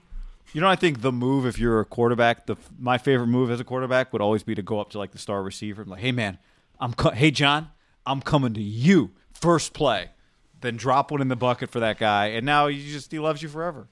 Here's the key, though, and I think Brady's really good at this. Is you got to get in so close to your wide receivers, and like your offensive line, they're a little more blue collar. Like, just get them like a, a Ruth Chris dinner every other month or something. They're they're good, right? Send them some t- Jet jet skis Yeah, like four wheelers. Just do one once a year. They're they're good. They're easy. or They- they Audis. probably- doesn't doesn't doesn't uh, didn't Brady give everybody- everybody Audis? Yeah, like they, they don't need in the Audis. watches and shit. Audis. That's the highest level. but they they wouldn't you say they're kind of like uh they're humans that don't need they don't really want to be bothered that much. Like they're already getting yelled at a lot. They just it's just tougher. Just just kind of leave us alone. But just I want you to know you take care of us. Where the wide receivers are the opposite. They need extra care. You take those guys out to dinner like once every other week, and then once you get a good enough relationship, you kind of play a politician. You go, listen, I want to throw the fucking ball 40 times a game. Zimmer told me in his office, don't tell anybody. He clo- closed our meeting, said, I want, uh, for us to win, I think you need to average under 15 attempts. Like, that's not my call. That's his. So let's hate this That- guy. Yeah, yeah. I can't believe this asshole thinks that about me and you. Yeah, so it's you know, I just it's between me and you. The problem with that is then the wide receiver coach is going to hear it, and then it would get back fast because like who you're talking to someone like Stefon Diggs needs to speak, right? He just wants to be heard. I did watch him though yesterday, and I kind of felt bad for him because I also saw like Albert Breer, right? Like, yeah, he's whether he wants to trade or not, like this ain't even a cl- sniffing Jalen Ramsey. Like he's not available. Uh, all right, you want let's let's go through some games. Let's you got another quick headline here. Well, Ramsey's out again. Do, is it fair to say we think he's just hurt? No, You How did you he get hurt? wait- We just type back. You think he's faking his back injury? I don't know. I I don't. I think it's fair to say that he might not be hurt. I mean, he's hurt. I guess. And not. Is he? Put it this way: Do I think he's faking the back injury? No. If he was happy, would he be playing? I don't. Maybe. I don't know. Who do they? That's play all I'm this weekend? saying. Do you have their game in front of you? Yeah, the Jags are playing the Panthers in Carolina. I'm kind of interested in that game. Uh, yeah, it's just not ideal because I want the Jags to keep winning, and they kind of need that guy to win.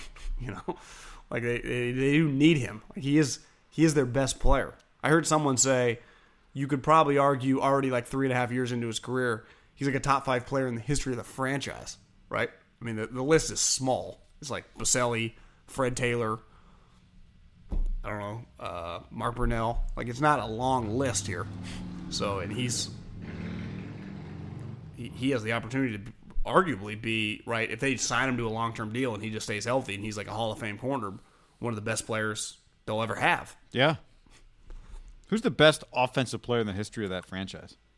Fred Taylor. Yeah.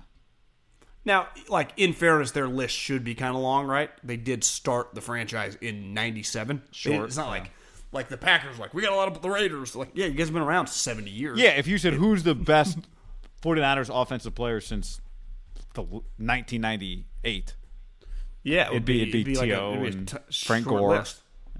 Vernon, Yeah, that'd be it. And then offensive lineman. Kittle. Who's who's the best player in the history of the Panthers? Julius Peppers. Uh, yeah. Would you say Cam's a lock top five guy because he did win an MVP there? You'd say the linebacker. Kuechly, yeah. Um, I think you'd have to say Cam.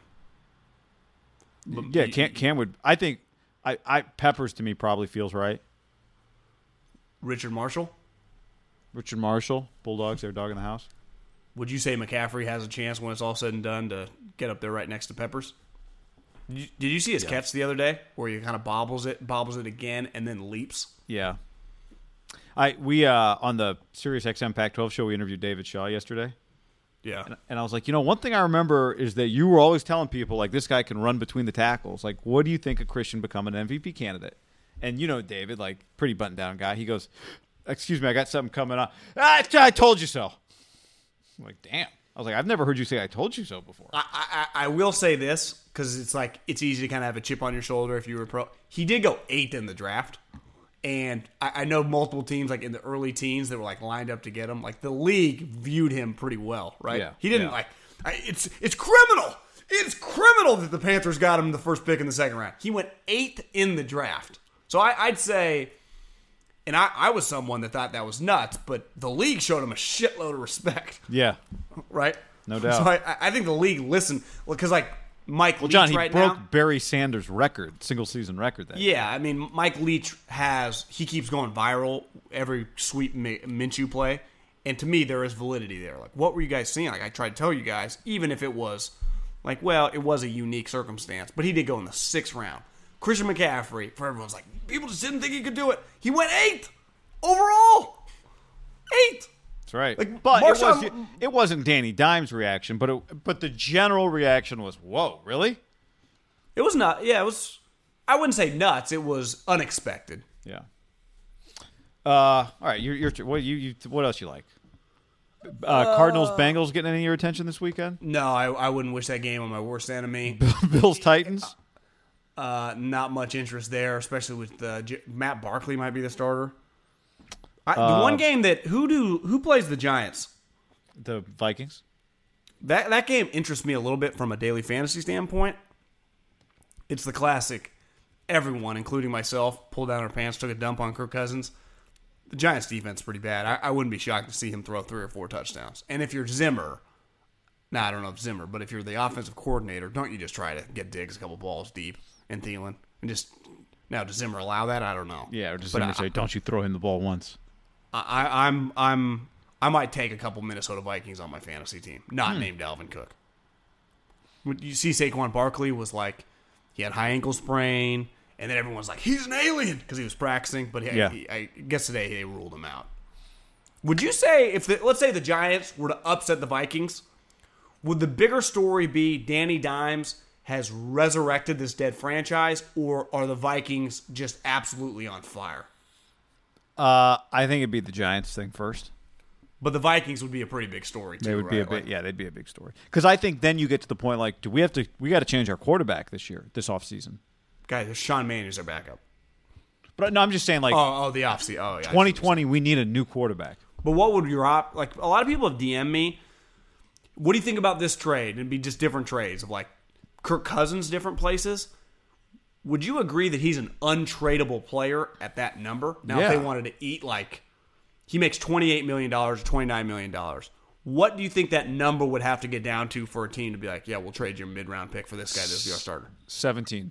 Yeah, somewhere in the mid teens. So Because you, still like if Kirk Cousins was making seventeen million dollars, would the anger and the venom be as strong for him? no, If he was on like a five year, sixty million dollar deal, right? It'd be like, yeah, this is what they paid for. yeah, Now I'm not saying it would be, it still wouldn't be roses, but it'd be like, this is what he is. He's a fifteen million dollar quarterback. He has his good days and his bad days. I think part of, I- think one hundred percent of the anger is you just Google his contract and you're going to go, this guy more than likely is never going to play a meaningful game in his life. And when this contract ends, people forget he got franchised twice. I think that number got to like $45 million. So you do 45 million plus the $86 million. This motherfucker made a lot of money, guy. a lot of. There are going to be times when he's like 40 years old and just his commu I don't know when he's so rich. I don't know if they do community barbecues. We used to do that growing up. We'd have community block parties. Well, he's just going to be sitting there and he's going to have more money than the entire block. And there are going to be some guys, maybe a successful business owner that looks and goes, "This guy wasn't even good at his job, and he's got the biggest house in our fucking city, and he's to be so rich." And and he, he'll, you just kind of live like a laughing stock, like the Bill Buckner or whatever had a moment. But people always like went to the mat for Bill Buckner, right? Like you look at his career, he's a really good player. Certain guys that have bad moments, but they have good careers. There's another thing when you're just that guy that was overpaid and your entire career comes into question. Not like a moment, right? Like Tony Romo had some just devastating moments. Though I think it- when it all ended, people were like Tony was a really good player, and no one like wherever Tony lives in Dallas, no one says like he didn't deserve the twenty million dollars a year he was making for like seven years. Like he's earned, he was a great player, a really good player. Great might be strong. People one day are going to drive by Kirk Cousins' house, and it's going to be more than likely as big, if not the biggest house in his community, and go, son, that guy stole some cash to get there. you know what Kirk's response should be? What would you have done differently? Well, no. What did you? What should I have done? Huh? But you you agree that when people were driving by with little Jimmy, I took less 10 years money. Old, no one talks about that. I took less money to go to Minnesota. Yeah, it's true. They told me they were ready to win. They fired my coordinator. You'd agree that's probably the best thing he ever did was to avoid the Jets because that would have been ten times worse. Well, maybe, but on the other hand, you'd be like, well, it's. I mean, how's you know? You He's on the Jets. it, Not yeah. his fault. The Vikings sucks, look we don't have any ready made to go to the Super Bowl. Do you think that makes it worse? Yeah. It has to, yeah. So Are you even close to feeling bad for him or no? no, Because it does feel like everyone's just shitting on him. no, I don't feel bad. I don't either. Uh, you know what? We didn't talk about the Raider game. I do have some. We'll, we'll get to that after headlines because there are a few things there. Uh, the other headline that's great is this: and the Niners will see Washington soon. Patriots at Washington. Colt McCoy is getting the start. There was a story in the Washington Post on Friday that Dwayne Haskins gets the gets the vibe that Jay Gruden didn't want him. I wonder where he gets that vibe, John. All the reports that he didn't want him since the day he got drafted. I wonder what's giving him that impression. I'm I'm a little red skinned out.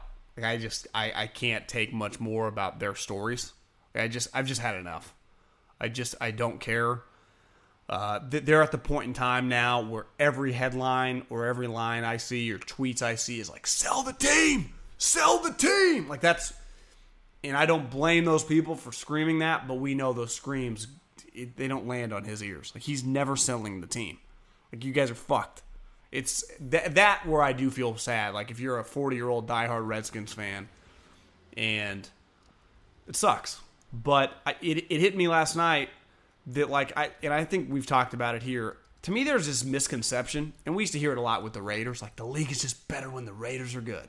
And there were teams in like the 80s and 90s that were really good and that mattered a lot. And I think two teams would be an example for like before our generation would be the Raiders and the Vi- and the uh, and the Redskins. We're just powerhouse franchises, right?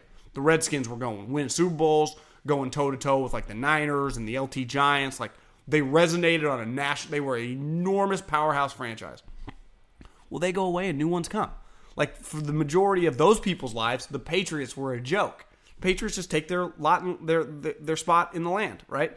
Well, Seattle. The majority of our life, Seattle sucks. Do you know what Seattle's become? A staple of the NFL, like a powerhouse brand. Like you just you just get replaced. So yeah, it's like we need these teams. I hear this a lot from older people. Like we need these teams back. No, we don't. They got replaced. They can earn it back if they get well, but if they never are relevant again, it it sucks for that individual community.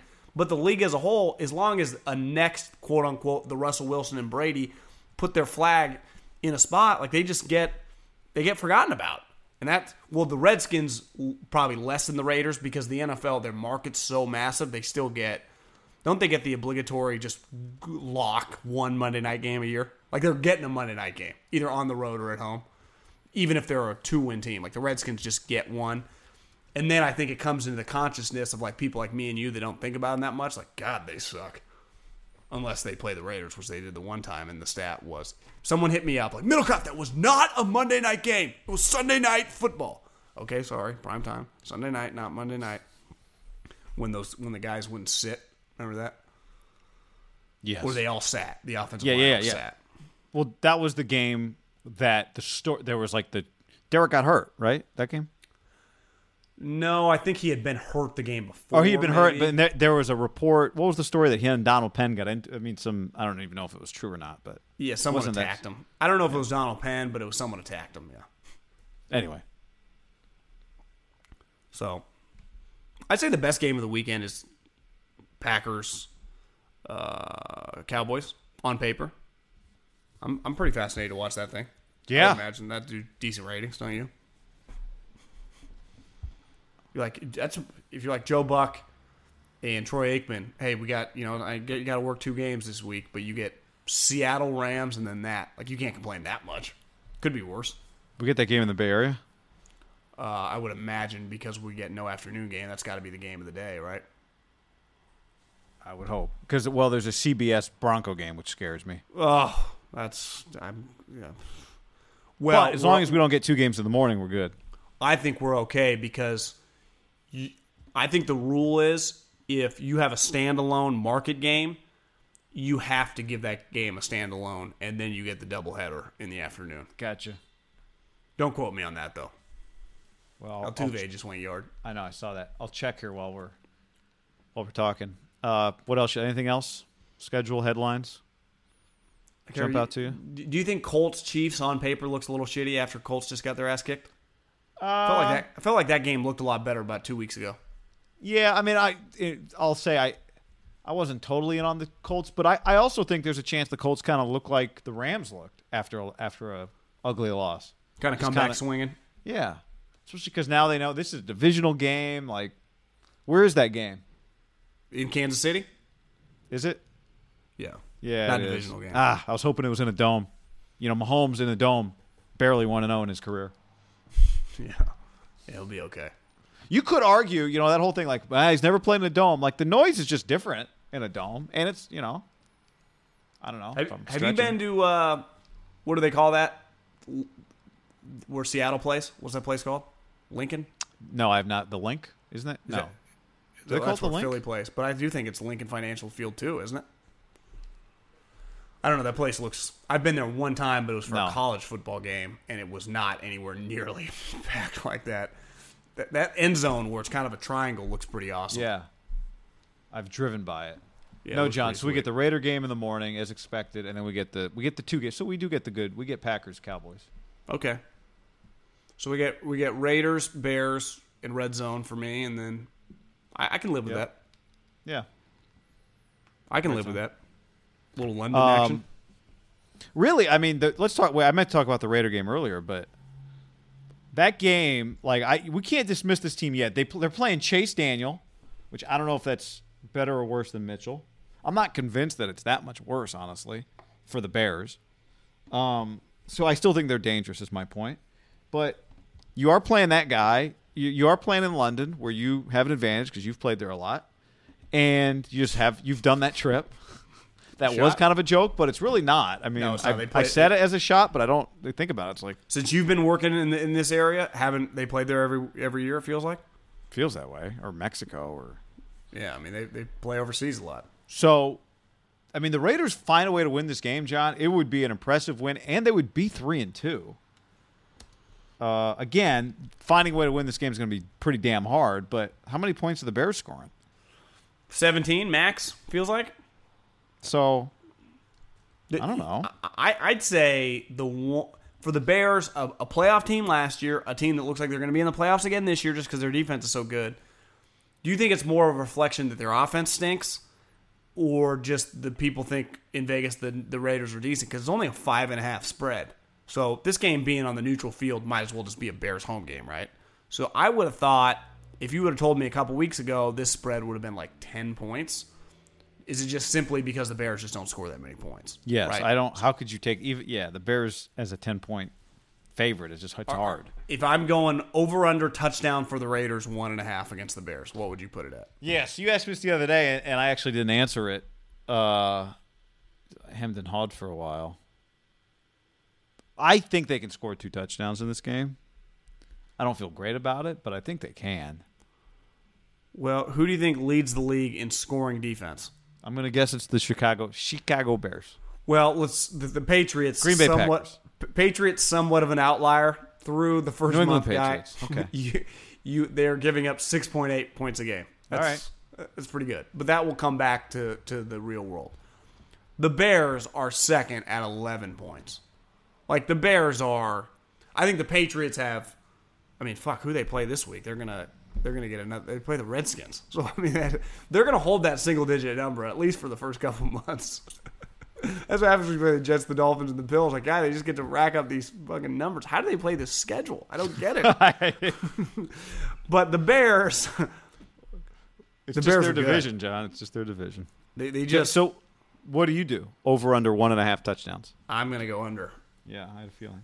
Which is because probably I, I just get back to you just it, it this is not a shot or anything at the Raiders offense like you just not sc- good offenses don't score against them Will the now, Raiders score on the first possession? no not a touchdown maybe a field goal not a touchdown not a touchdown no, no I just I don't see it I also don't see well I mean I just the one way they would get over two touchdowns and I said this earlier in the week would be a special teams touchdown or you know a pick six. And That's the I mean he is Chase Daniels, right? This isn't this isn't Aaron Rodgers. So you Is should he Chase Daniels or is he Chase Daniel? Chase Daniel. You should be able to get your hand on a ball, maybe a strip sack. I did see Tafur tweeting. Yeah. They had a lot of injuries. Clelin Ferrell didn't practice. Tyrell Williams didn't practice. Trent Brown's banged up. Like they, they got some dudes on the shelf. And Tafur's like, you can act like Tyrell Br- Williams isn't Antonio Brown. That's true.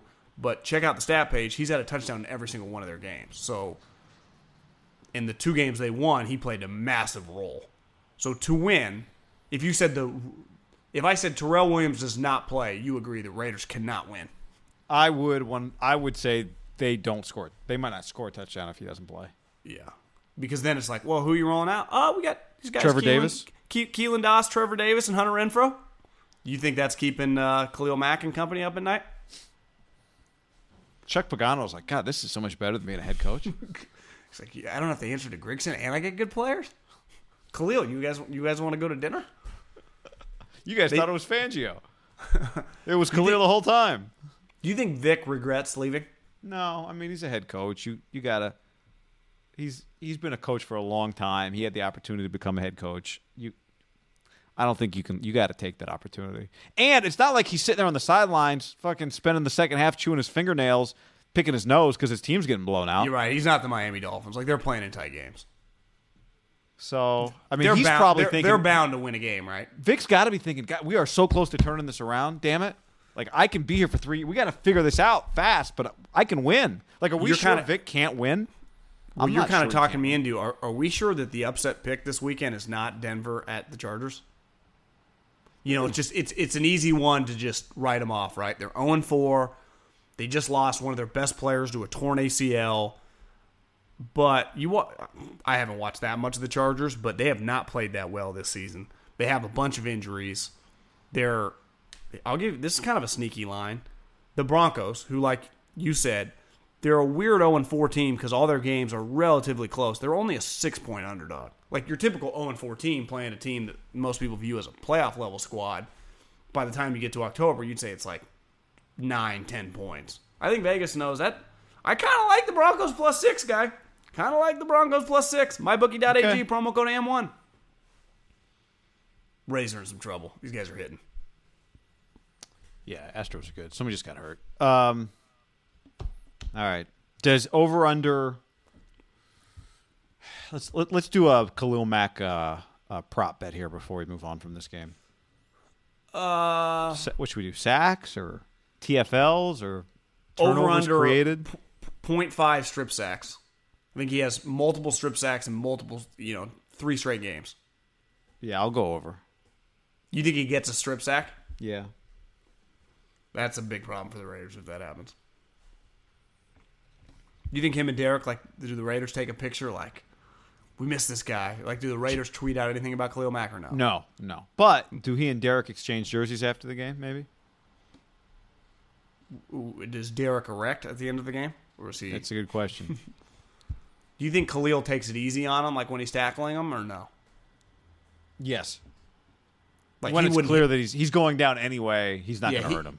he wouldn't try to use the same level of violence he would with like Kirk Cousins. No, he'll take him down. Derek will pat him on the helmet. They'll smile as they get up, laughing Yeah, the- about something. The problem is, Gruden off.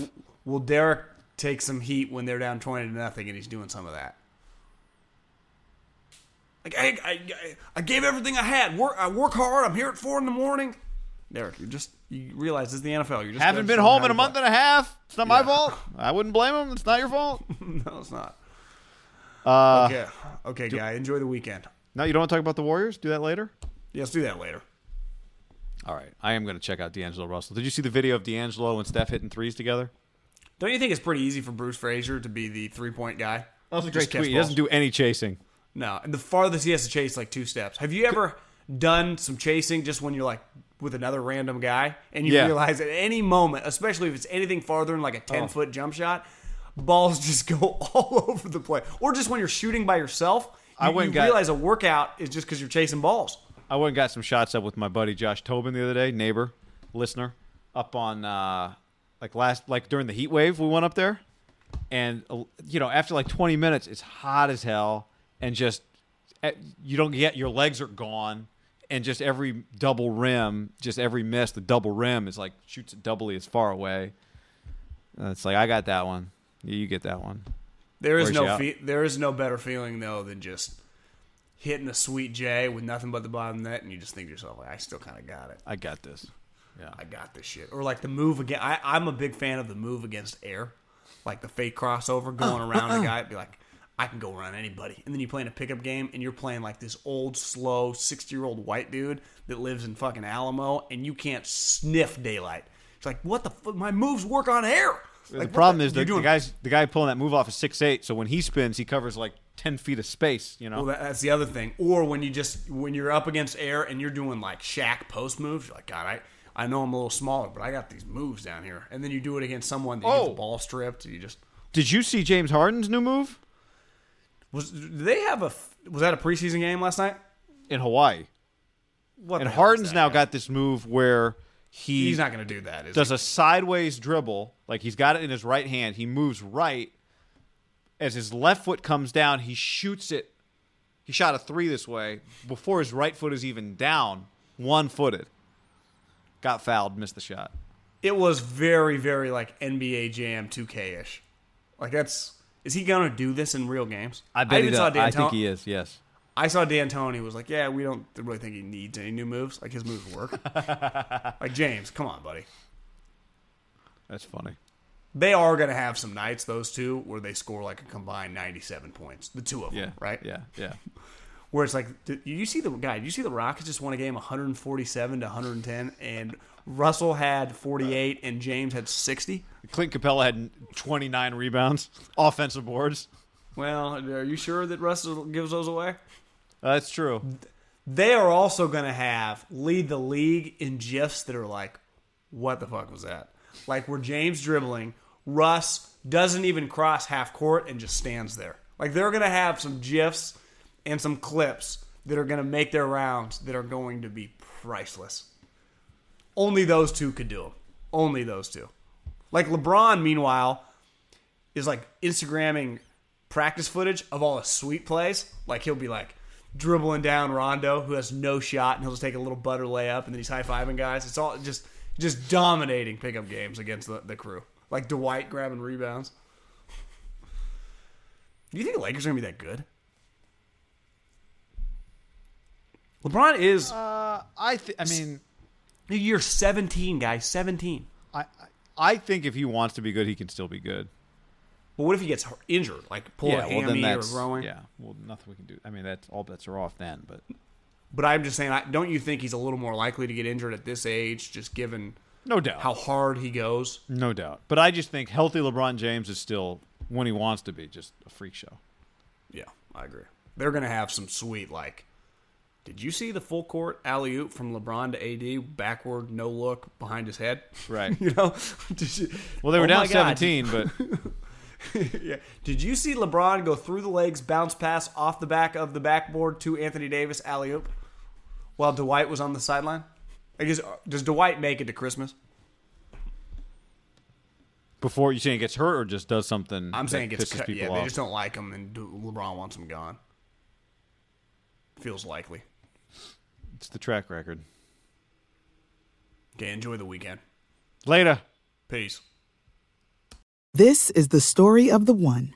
As head of maintenance at a concert hall, he knows the show must always go on. That's why he works behind the scenes, ensuring every light is working, the HVAC is humming, and his facility shines. With Grainger's supplies and solutions for every challenge he faces, plus 24 7 customer support, his venue never misses a beat. Call click grainger.com or just stop by. Grainger, for the ones who get it done. When you need mealtime inspiration, it's worth shopping Kroger, where you'll find over 30,000 mouthwatering choices that excite your inner foodie. And no matter what tasty choice you make, you'll enjoy our everyday low prices, plus extra ways to save, like digital coupons worth over $600 each week. You can also save up to $1 off per gallon at the pump with fuel points. More savings and more inspiring flavors make shopping Kroger worth it every time. Kroger, fresh for everyone. Fuel restrictions apply.